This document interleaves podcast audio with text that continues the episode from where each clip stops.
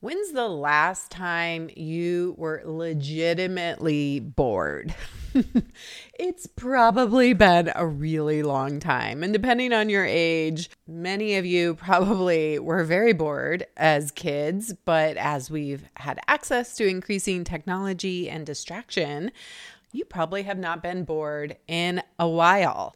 And you are missing out. Welcome to the Reinvent Podcast. I am your host and reinvention coach, Sari Kimbell. You are listening to episode 40 Get Bored. So, I am back from a little trip that I took where the purpose for me, I kept telling people, my goal is to get bored. That is actually my goal. Now, I can't say that I achieved it, but I certainly did a lot of things to try to get there. And it's been funny as I've told people about this little project to take, it was essentially four days, three nights, where I went to a cabin, kind of out of, out of the way of people, and there was purposely no TV. I chose a place that did not have a TV had a great wood burning stove, and it had a hot tub. I was like, that is perfect. That's what I need. And I took myself solo to this cabin and really tried to shut it down. And as I've told people about it, most people are like, oh my gosh, that sounds amazing. I was just at the hospital yesterday and had a little minor surgery. And the doctor, I told her about it, and she was like, "Oh my gosh, that sounds like heaven." she, and most people respond the same way. But boredom itself is often considered a negative emotion. And I'm sure if you have flashbacks as a kid, getting bored, being bored, is probably not a very positive emotion. And we now have so many different ways to distract ourselves and to frankly never be bored. But there are so many benefits to at least trying to get bored, if not actually achieving it. Now, of course, we can take this too far, and there are some downsides of being bored too frequently, which is interesting that uh, it can actually lead to more addictive behaviors in an attempt to try to get out of the boredom. But if we can embrace it, even in small doses, I would imagine that many of us in this overstimulated world that we live in would actually really appreciate some boredom. If you can kind of, there's like this uncomfortableness at first of being with your own thoughts, of just letting things wander and noticing what comes up. And you may have compulsions to let me go get a snack, let me check my phone, right? Let me go and turn on Netflix, let me do anything but be with my brain. But the reality is, is that getting past that uncomfortable stage. It's just like anything, right? Where you get past the those first few days of going to the gym and then it gets easier. According to Psychology Today, boredom can really help us improve our mental health, where we are just so overloaded with information and distractions. And frankly, we just need a break. We need to give our brains a break and step away from all of these devices that end up running us instead of us using them as tools. I highly recommend using, if you have an iPhone under settings, they have a place where you can restrict certain apps at certain times. And it has been so good for me to shut almost everything down at 8 p.m. And it's not that you can't go and get onto Google or Amazon or whatever it just it prompts you and you actually have to say like remind me later to uh, get out of this or shut it down and so you have to be more intentional rather than just picking up your phone to distract yourself and to not be bored right? And i did an episode early on. I don't remember what number it is, but called Deloading. And that could be a really f- good follow up episode to this as well. But boredom also highly increases our creativity.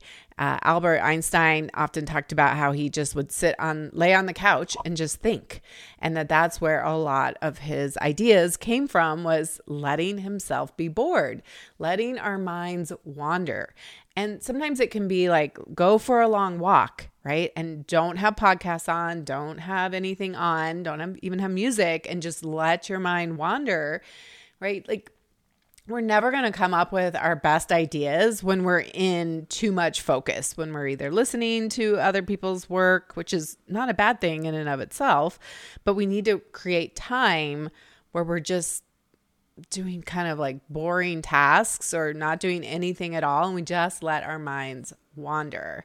It's the reason why we always come up with our best ideas when we're in the shower, right? If you can like not have any other stimulus in there and you just are thinking and you're kind of doing this monotonous routine task that you can go through without really thinking, and that's where some of your best ideas come. It never comes when you're like, I must come up with a creative problem solving solution, you know, moment here where we're trying to force it during work time. It's always going to come when we allow patterns to emerge, when we start connecting. We're like looking at nature, especially getting out in nature can be really useful, but we're, we're making connections and we're like, oh, oh, that's so interesting. I see how that does that, and this does this, and oh, let me apply that over here, right?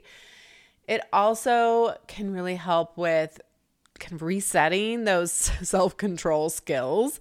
If you notice yourself constantly picking up your phone, constantly wanting to distract yourself, um, not doing very well with self control, frankly, uh, l- allowing yourself some moments of boredom. And you're an adult, you know it's not going to last forever. Unlike when we're kids, we're like, this is forever. this is never going to end. Right. And so, I want to share with you what I did when I went to on my little boredom retreat. and I totally recognize not everybody's going to have the ability, the time, you know, the money, whatever to go away for 4 days or frankly, I could have definitely. I almost considered extending it a day, but I didn't. Um, but can you give yourself a day? Can you give yourself a half a day? Can you give yourself an hour? Something where you just allow, you unplug, right? And you disengage and you allow your mind to wander. And so, what I did was I created some rules for myself ahead of time because I know myself. I, am very good at convincing myself to to to do something in the moment that creates uh, that quick dopamine hit, right? Like looking at my phone. And so some of my rules were um, very specific projects that I was allowed to work on. And that I was like, these are the only things that I can do um, when it comes to work kind of things because I didn't want to just be like answering email and stuff like that, right? That is not the thing to be doing to allow your mind to be creative and to wander. And so I had some very specific things. I also just decided ahead of time that uh, there would be no audible books, there would be no podcasts, there would be no like taking in information. I think we often, many, probably many of you listening, if you're in kind of self development world, we're constantly taking in new information and learning. And I am all for consuming th- that kind of great information. Uh, but we need to give ourselves some time, our brains to like process all of that and make connections and make meaning from it and actually apply it to our lives. So I just said only music and even that, I tried to uh, limit only like when I was making dinner or something like that would I have music on. And a lot of times I just listened to instrumental as well. So just like I drove into, I was up in the mountains near Cripple Creek, uh, which was so cool. It was a really great place. I'd never been up there. And, um, I even on my drive, I didn't put anything on. I just wanted like quiet and be with my own thoughts. Um, so that was one of my rules. And then I also put my phone away. I I turned off, I put it on do not disturb.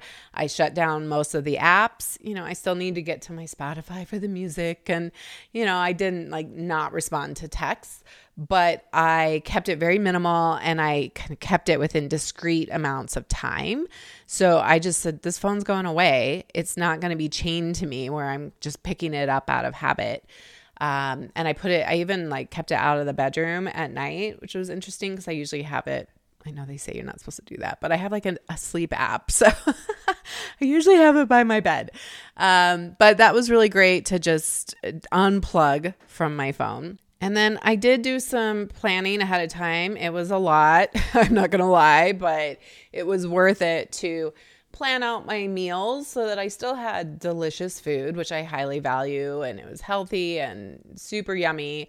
Uh, but I did a lot of the planning and some prep work ahead of time so that I wasn't just like, let me just go make food as a total distraction, which that is one of my personal distractions.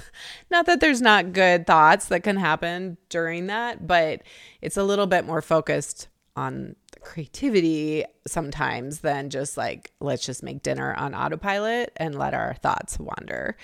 I also decide ahead of time alcohol. Um, I decided, I thought about doing no alcohol, um, but I decided that I would allow myself one glass of wine uh, if I if I felt like it. And one of the nights I didn't even drink, uh, but I just had one glass of wine and that was it. Uh, because I also really wanted to sleep well. I was like, I need rest.